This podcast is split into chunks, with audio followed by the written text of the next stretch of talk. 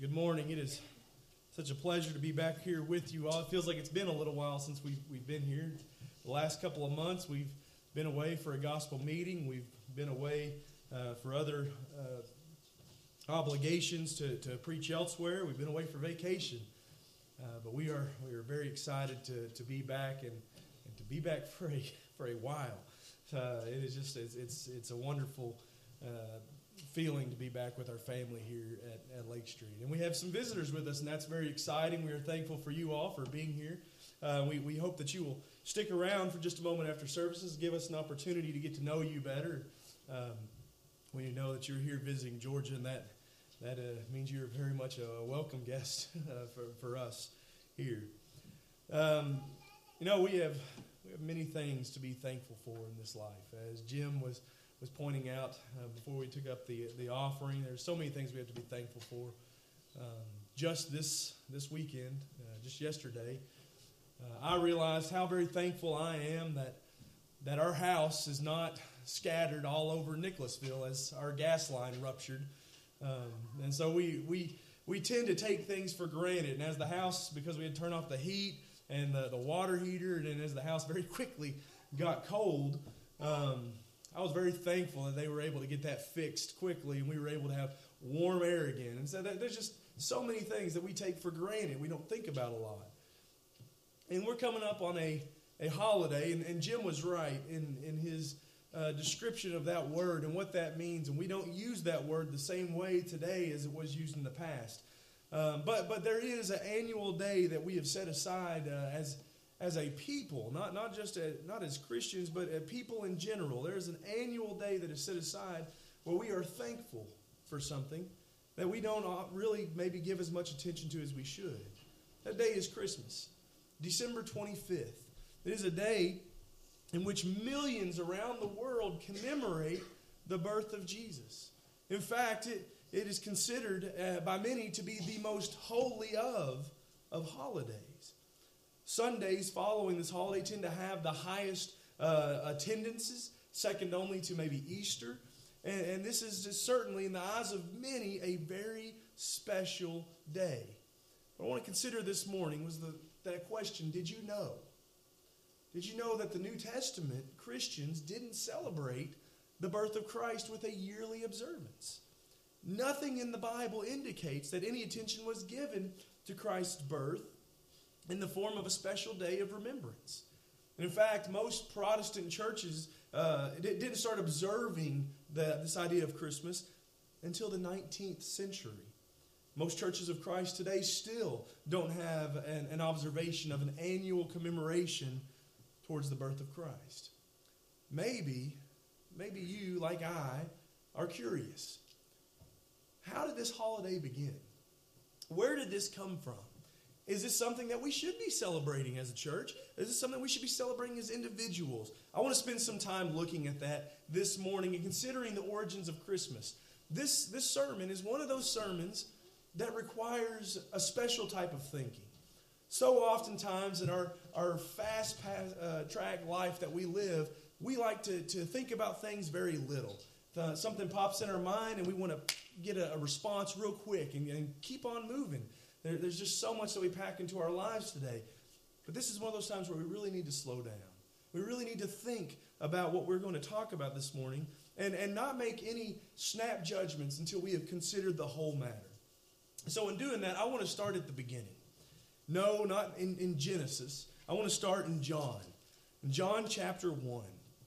The Gospel of John uh, details for us a little bit about the birth of Christ. In John chapter 1, verses 1 through 4, it says, In the beginning was the Word, and the Word was with God, and the Word was God. He was in the beginning with God. All things came into being through him, and apart from him, nothing came into being that has come into being. In him was life, and the life was the light of men. If we skip down to verse 14, it says, And the Word became flesh and dwelt among us, and we saw his glory, glory as of the only begotten from the Father, full of grace and of truth. In John, we are told that Jesus has been around for a long time. In fact, he was around before the creation of everything. He was here. And one thing that we need to remember as we read these accounts in the Gospels, we need to remember that these were written by four very different men. And they were written to four different audiences. John wrote emphasizing the divinity of Jesus, that Jesus was God. And in his gospel, which was written to Greek speaking Gentiles, John focused and wanted the reader to know that Jesus' birth started with the divine Son of God becoming flesh and choosing to dwell with man. And now this is this is very different from what we read in Matthew. Matthew was a Jew addressing a Jewish audience. And so he focuses, as we were to read through the beginning of Matthew, on these great genealogies and all these names that, that seem to not have a lot of meaning to us a, a man and his son and his grandsons. These genealogies place Jesus as an ancestor of David. That was extremely, extremely important to the, to the Jewish audience. It's important to us today, but it was certainly extremely important to the Jewish audience of that day. They would have recognized that importance as they were searching for a Messiah who would come through the lineage of David. Matthew's account is an account that details fulfillment of prophecy, and it details a renewed hope for a people who were searching and waiting for the arrival of Emmanuel, of God with us. Then we come to Luke's account. Luke's account is primarily written again to Gentiles. And it's the longest of the four Gospels in respects to the birth of Christ. The shortest being Mark's account, which completely skips the birth of Christ and jumps right to a mature Jesus. But Luke differs from Matthew and John by focusing on people who have traditionally been marginalized in history. The Gospel of Luke focuses on, on women who a lot of times weren't given a lot of attention in that day, on children, on the sick and the poor. Luke's account doesn't focus hardly at all on the role of Joseph, but rather on Mary. He neglects the wise men for mention of these lowly shepherds. In fact, if we want to turn over to Luke chapter 2, Luke chapter 2, and read with me verses 8 through 18. It says here, in the same region there were some shepherds staying out in the fields and keeping watch over their flock by night. And an angel of the Lord suddenly stood before them, and the glory of the Lord shone around them, and they were terribly frightened. But the angel said to them, Do not be afraid, for behold, I bring you good news of great joy, which will be for all the people. For today in the city of David there has been born for you a Savior, who is the Christ. Excuse me, who is Christ the Lord. This will be a sign for you. You will find a baby wrapped in clothes and lying in a manger. And suddenly there appeared with the angels, with the angel, a multitude of heavenly hosts, praising God and saying, Glory to God in the highest, and on earth peace among men with whom he is pleased. When the angels had gone away from them into heaven, the shepherds began saying to one another, Let us go straight to Bethlehem and see this thing that has happened, which the Lord has made known to us. So they came in a hurry and found their way to Mary and Joseph and the baby as he lay in the manger. And when they had seen this, they had made known the statement which had been told to them about this child. And all who heard it wondered at the things which were told to them by the shepherds. Luke accounts in, in, his, in his record of the birth, he accounts the very beautiful act of God in Jesus being born amongst a poor and weak people, bringing peace and good to all. In so many of these accounts, we learn so very much about the birth of Christ. But there's one thing that's missing. That one thing that's missing is a timeline. For some reason, God and the Holy Spirit felt it not necessary for us to know this timeline. The most we are told is found in Luke chapter 2, verses 1 and 2. It says, Now in those days the decree went out from Caesar Augustus that a census be taken of all the inhabited earth. This was the first census taken while Quirinius go- was governor of Syria. So, what we are told in Luke chapter 2 is that this was something that happened in the time of Caesar Augustus.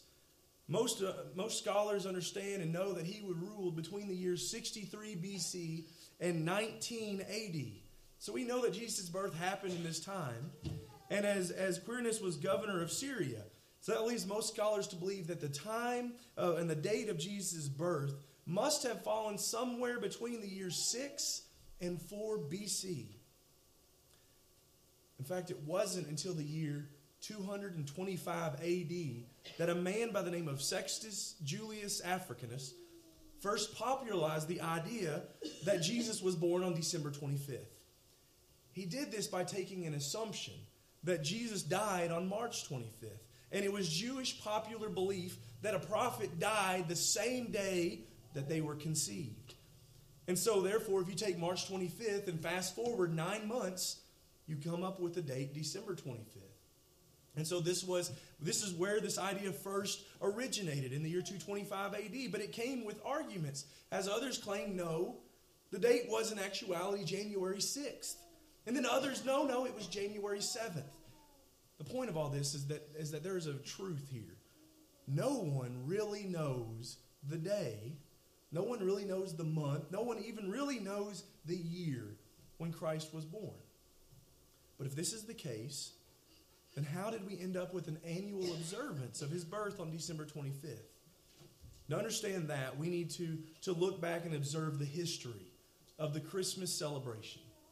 And doing that, we'll start present day and work our way backwards. In the year 1870, Christmas was first declared a U.S. federal holiday.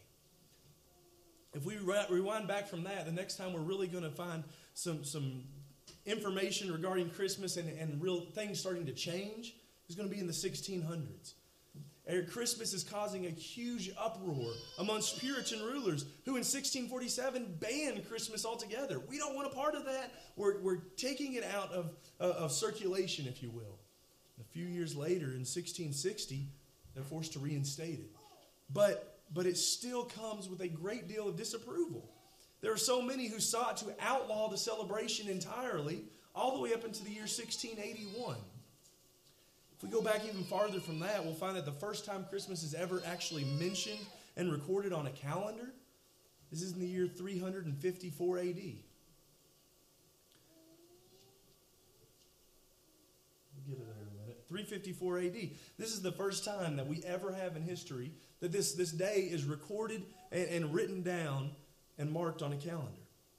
But before that, before 354 AD, by about 100 years, we find the first times that it's really being discussed as having a day set aside for, for the birth of Christ. In the year 245 AD, there are talks going on, and, and there are people who are denouncing it, saying this is not something we should be doing. So, why does the idea of Christmas carry such controversy with it. That's really what, when, when, I, when I look at all these things, I say, well, why on earth does this have so much controversy? We're talking about remembering the birth of our Savior. What could possibly, what could possibly cause all this? Why, why is this such a big deal? Especially amongst those who called themselves Christians. Well, to understand why it was a big deal to them and understand why it carries so much controversy, we need to go back a little bit farther to the year 217 BC. That's right. Over 200 years before Christ even comes on the picture. And we see an image of people feasting and singing in the streets and giving gifts to one another. And we might be very tempted to think that sounds very similar to our topic of Christmas. But the truth is, this is far from a cheerful celebration of the birth of our Savior. In 217 BC, we have what is called Saturnalia. This was a Roman holiday and the fact was, the Romans were in very big trouble at this time because a man by the name of Hannibal of Carthage has crossed over the Alps riding on elephants. For, for what that means, a, a man on elephants is coming down from the north, and, and the Romans are scared. They're in trouble. He has made it to the city walls, he's besieged them and encamped around the city, and morale starts to drop. And that's not good for Rome. They need to boost everyone up. And so the leaders decide we need to have a festival. We need to do something. And so the first Saturnalia was held, and it was immensely successful. It boosted everybody up, and they liked it so much, they said, We're going to do this again. We want to do this every year. And it grew, and it grew into a week long celebration, sometimes stretching all the way from December 17th to the December 25th. But the festivities were not what we would, would typically consider festive today. The celebration was one that marked the rebirth of Roman gods. and, and, and it's, it's pretty graphic, so we'll just say that they were saved from the belly of their father Saturn by their younger brother Zeus, who goes on to become a great Roman god in their myth, myth, uh, mythology. And that's where we get the name Saturnalia from. This also corresponds at this time with something that was going on called the winter solstice. It's at this point that the sun is, is starting to be out longer. So we have longer days. And they viewed this as a rebirth of the sun. In fact, this would stretch around to around the time of October when the sun would again start to, to uh, get the, the days would get shorter starting in October. And, and they viewed that as the death of the sun. So here is the rebirth and a celebration celebrating that. During this time, the different communities in Rome would pick one person from the town that they would, they would choose to serve as the Lord of misrule. And they would take this person and they would force them to indulge in food and in drink and, and fill them until by the end of the week they would, they would sacrifice this person. They would be brutally murdered. And this represented Saturn in the rescuing of the Roman deities. During this time, I'll keep my thing caught up here, I apologize during this time, there, there was true lawlessness going on. There literally was no law. The courts closed for this week in Rome. The law that was there dictated that no one could be punished for any damages that were done to property or even to human life. Things such as public nudity, public drunkenness, and even sexual crimes were, were the norm. They were committed regularly. And so we ask ourselves, how could this be the origin of what we now celebrate as Christmas. Well, again, we need to jump back to the fourth century again. Jump back to around 225, 245 AD. Because these disputes over whether or not there should be a day to remember the birth of Christ have inevitably led to another discussion.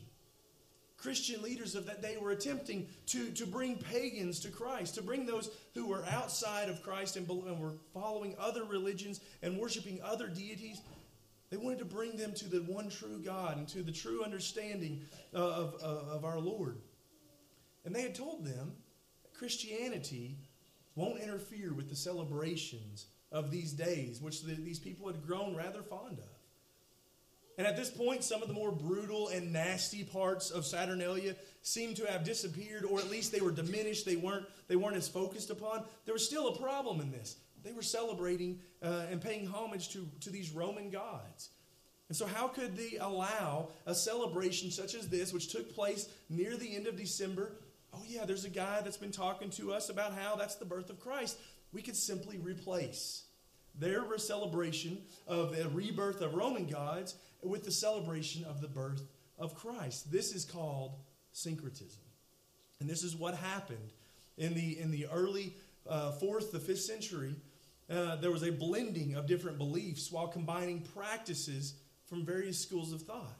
And the idea was if they couldn't convince people to leave their beliefs and practices, then they would appropriate them to fit with their own beliefs. I want us to see two things about all this. And again, now all this might sound like, like a very scary thing, and, and, and just really, what are you talking about here, Kyle? Well, again, we need to be very slow in our thinking. Because I want us to notice two things. One is we don't have any idea when Christ was born. It wasn't recorded for us, it wasn't something that was deemed necessary. We do know when the celebration of Christmas began. So that should lead us to ask a question, a question that I want to look at today, and that is should we celebrate Christmas today?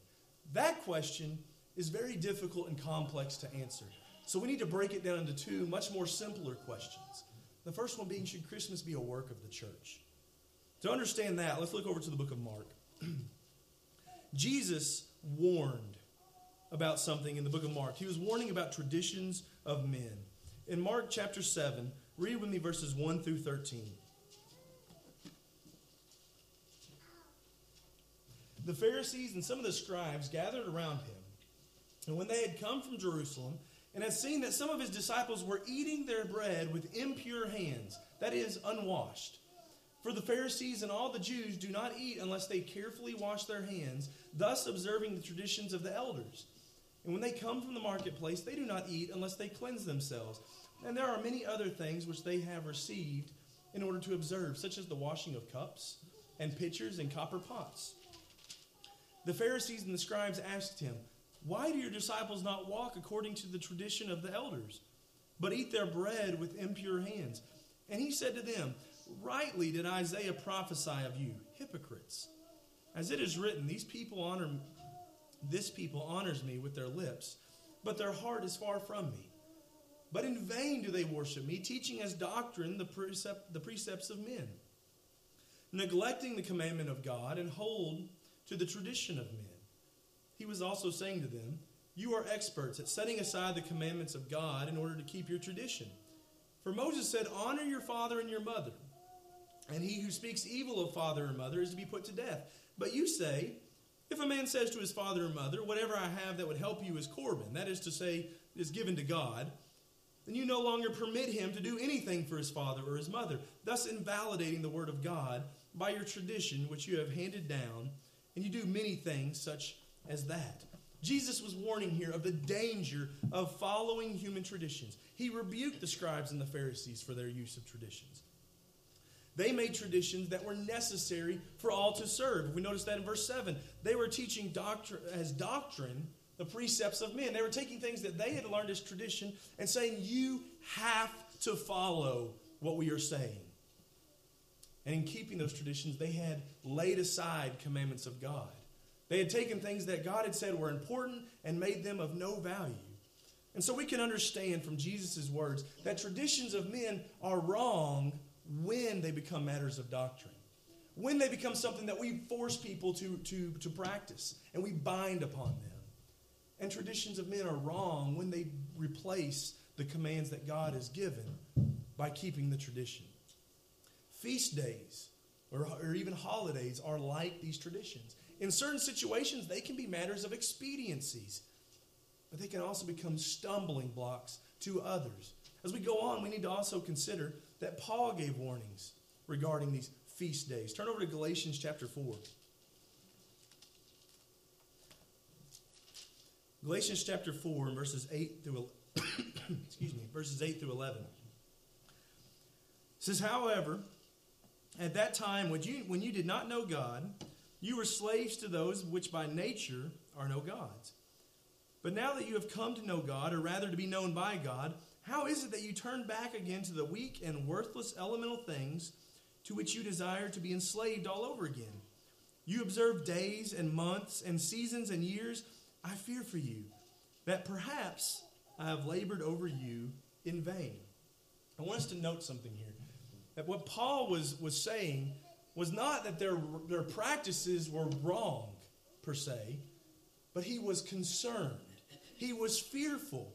Because in the context of, the, of, their, of their practices, he was concerned as to why they were following them. Why were they keeping these, these weak and worthless elemental things?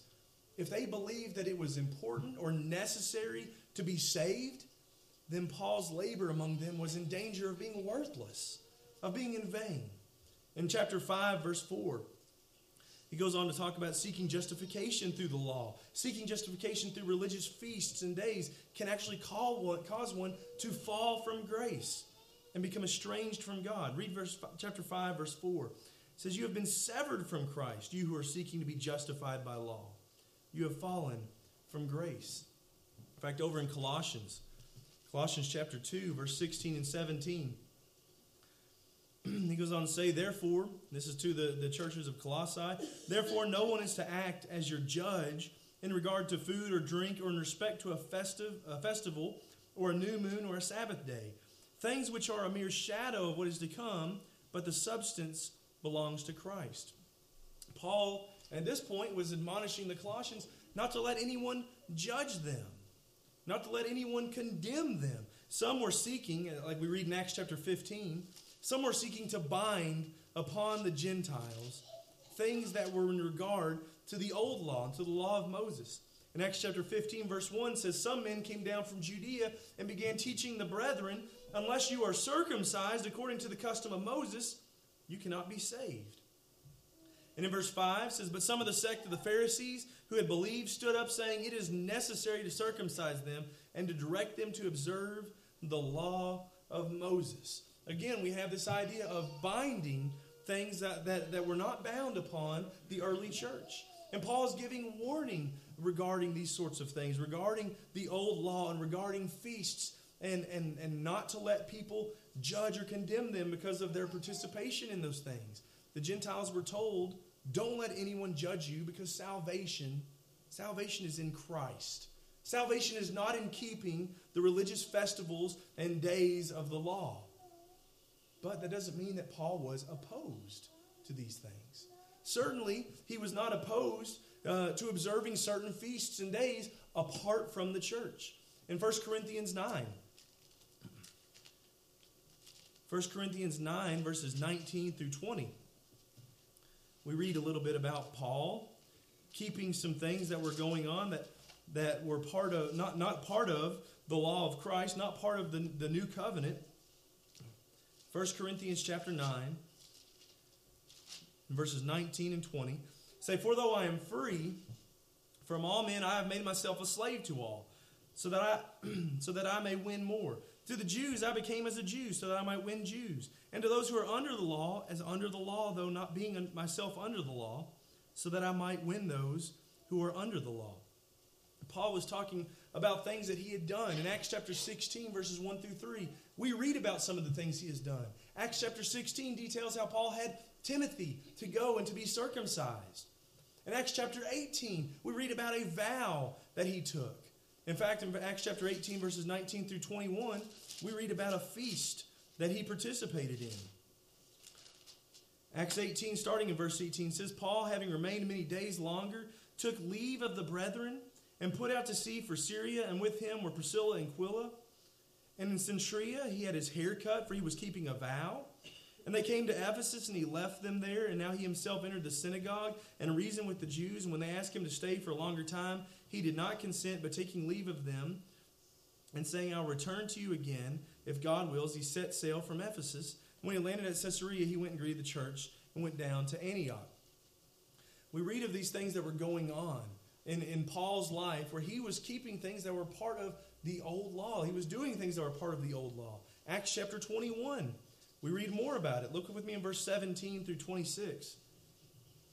It says here, after we arrived in Jerusalem, the brethren received us gladly, and they followed day. Uh, and the following day, Paul went in with us to James, and all the elders were present. And after he had greeted them, he began to relate one by one the things which God had done among the Gentiles through his ministry. And when they heard it, they began glorifying God, and they said to him, You see, brother, how many thousands there are among the Jews for those who have believed? And they are all zealous for the law, and they, and they have been told about you that you are teaching all the Jews who are among the Gentiles to forsake Moses, telling them not to circumcise their children, nor to walk according to the customs. What then is to be done?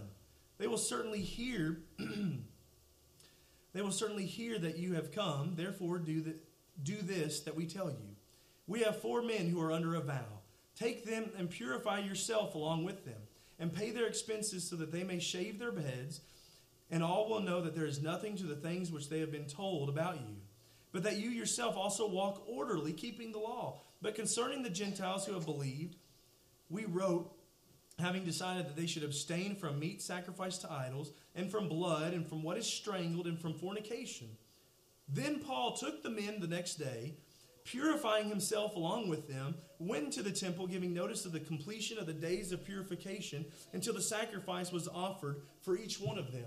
What are they talking about here? They're talking about what we've been reading in Numbers these last several several weeks. What's going on in Numbers chapter 6, verses 13 through 20, talks about the, the, the, the sacrifices and the purification that was made. This includes animal sacrifices, several different animal sacrifices. The hair that was cut off was a, it was a sacrifice. They would burn that and the, the priests would wave it. These were things that were part of the old law. And Paul was participating in them. He was not opposed to certain parts of these things, but he did so apart from the church. He did so individually. Where he drew the line, excuse me, where he made where he was clear with his teaching where he was clear with his teaching, was that these sort of things could not be bound upon others. Galatians chapter 2, verses 3 through 5. They could not be bound on other people and force them to do them. In Galatians chapter 5, verse 4 and 6, he, he made it very clear that they have nothing to do with our justification in Christ. That's where Paul drew the line. He drew the line in making practices like these matters of church doctrine, in which people would be compelled to participate in them. So let's make some application then, knowing those two things in regards to Christmas. The Bible is silent regarding any observation of Christ's birth. God and Jesus evidently did not deem it necessary for the church. And so any observance of it is based solely upon human tradition, not God's word. And as we read in Mark chapter 7, human tradition is something we need to be very careful with.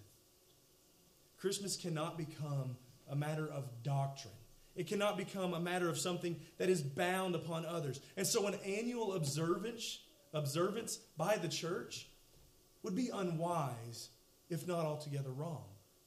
It intertwines human traditions with God's commands for his church. It forces people to follow and observe something that is a human tradition. But all that being said, it brings us about to the second part of that question. What about individuals? If we're talking about the church, and we can see that this is something that is a tradition of men, of man, and the danger that it could pose to, to bringing it into the church, what about individuals? Can individuals celebrate Christmas today? And in looking at that question, I would like us to turn over to Romans chapter 14. Romans chapter 14, and read with me verses 1 through 19. It says, Now accept the one who is weak in faith but not for the purpose of passing judgment on his opinions. One person has faith that he may eat all things, but he who is weak eats vegetables only. The one who eats is not to regard with contempt the one who does not eat. And the one who does not eat is not to judge the one who eats, for God has accepted him. Who are you to judge the servant of another? To his own master he stands or falls, and he will stand, for the Lord is able to make him stand. One person regards one day above another and another regards every day alike. Each person must be fully convinced in his own mind. He who observes the day observes it for the Lord, and he who eats does so for the Lord. For he gives thanks to God, and he who eats not for the Lord, he does, he does not eat and gives thanks to God. For not one of us lives for himself, and not one dies for himself. For if we live, we live for the Lord, or if we die, we die for the Lord. Therefore, whether we live or die, we are the Lord's. For to this end Christ died and lived again, that he might be Lord both of the dead and of the living. But you, why do you judge your brother? Or you again, why do you regard your brother with contempt? For we will all stand before the judgment seat of God. For it is written, As I live, says the Lord, every knee shall bow to me, and every tongue shall give praise to God. So then each of each one of us will give an account of himself to God. Therefore, let us not judge one another anymore, but rather determine this not to put an obstacle or a stumbling block in a brother's way. I know and am convinced in the Lord Jesus that nothing is unclean in itself, but to him who thinks anything to be unclean, to him it is unclean. For if because of food your brother is hurt, you are no longer walking according to love. Do not destroy with your food for him for whom Christ died. And therefore, do not let what is for good thing be spoken of as evil. For the kingdom of God is not eating and drinking, but righteousness and peace and joy in the Holy Spirit for he who is in this way serves Christ is acceptable to God and approved by men. approved by men. So then we pursue the things which make for peace and the building up of one another. In Romans 14, Paul is talking about the relationship that we have with one another on an individual basis. And on that individual basis, if one person wishes to esteem one day above another, if one person wishes to raise one day as more important than another, then that is something that is between him and the Lord, as verses 5 through 6 tell us. And we must be careful not to condemn those who differ from us. If we are if we look at everything that we know about about Christmas, if we look at what the Bible says about the observance uh, of the birth of Christ and we say that is something that I am not comfortable doing, we cannot condemn someone else who is. That is something that they do, and is between them and God, and it is something that they do to give thanks to God. But at the same time, as if it is something that I do and I say, it is important to me, I cannot hold in contempt my brother who disagrees with me. We must be sensitive to the convictions of others.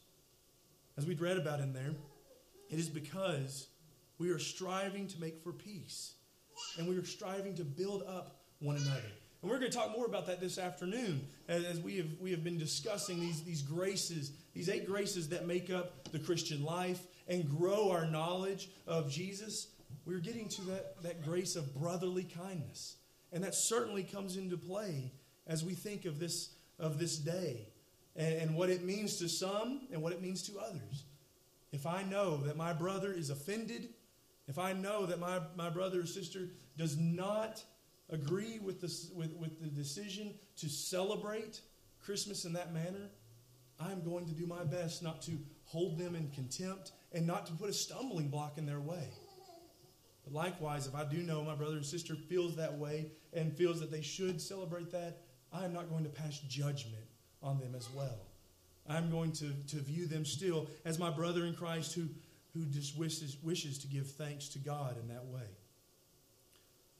But then that brings us back to these pagan elements that we talked about that are intertwined in the Christmas holiday. What do we do with those?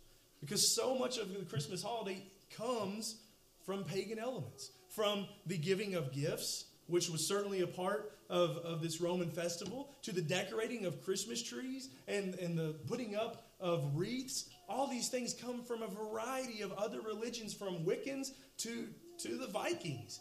The idea of a Yule log comes from the Norse uh, myth, mythology and, and, and of the idea of Yule. And, and so, what do we do with all these pagan traditions? These pagan elements. And to that, I say maybe that is best left, again, to an individual basis. In my understanding, we are free, as, as Paul pointed out, we are free in Christ to change things that may have had religious practices at one time for a personal use and expediency. We look at the idea of circumcision. At one time, that was a religious practice of the Jew. Paul, uh, likewise, uh, encouraged Timothy to be circumcised, not to practice the religion of the Jews, but having changed that to an expediency that would help in that day in, in pressing on the words and this, the, this, the, the message of Christ. And similarly, in this day, circumcision is used as a hygienic purpose. The exchanging of gifts among friends and family is done as something that we choose to spend time with one another and show our love for one another. In conclusion, what I'm trying to point to that is that my view of Christmas is very similar to how I view Thanksgiving. There is no indication in the scripture of an annual observance to show, show thanks to God. And as Christians, I would hope that we would show thanks to God and I would hope that we would celebrate the birth of Christ every day. And that would be something that is intertwined in our being. But as Acts chapter 2, verse 42 says, we need to continue steadfastly in the apostles' doctrine. And in doing so, that means the Lord's church should refrain from adding human traditions to its work and to its worship. All that being said, I am personally thankful. I am thankful that for at least one day out of the year, a majority of this world has on its mind the birth of Christ. And, and when, we, uh, when we meet people in the world, I have not preached this sermon so that you have fodder to throw at them and say, Do you know where that came from? That is not the purpose of this sermon. I believe that we should be informed as to what we, what we do. But when we run into someone who says, I am, I am convinced that December 25th was the birth of Christ, I hope that what we would do is take an advantage of that opportunity to not start up a conversation about whether or not the Bible says he was born on that day or whether or not history proves he was born on that day. To, I'll start up a conversation that, that goes on to elaborate on the things that he did after his birth and the importance, the importance of that birth in our lives. We're going to talk about that in an upcoming sermon. We're going to take a very close look at just how amazing that event was in human history when the Son of God lowered himself down and became man and chose to live and to die for us. The significance that that has and the impact that that has on our lives today. We're going to look at that. But for now, I want to ask you does that have an impact on you? Does it mean anything to you? Unless you have submitted yourself to Christ as both Lord and, and supreme authority in your lives? then the answer to those questions is no. It, it really doesn't have a lot of bearance upon you. Have you been born again of water and the Spirit, as we read about in John chapter 5? If it is your desire to do that, if it is your desire to enter into that wonderful kingdom of God and the whole purpose behind Christ coming to this world to make it possible for you, my question this morning is what's stopping you? What's standing in your way? If you have a need to respond to the invitation that God offers through his son Christ, I encourage you this morning, won't you please come forward right now as we stand and as we sing?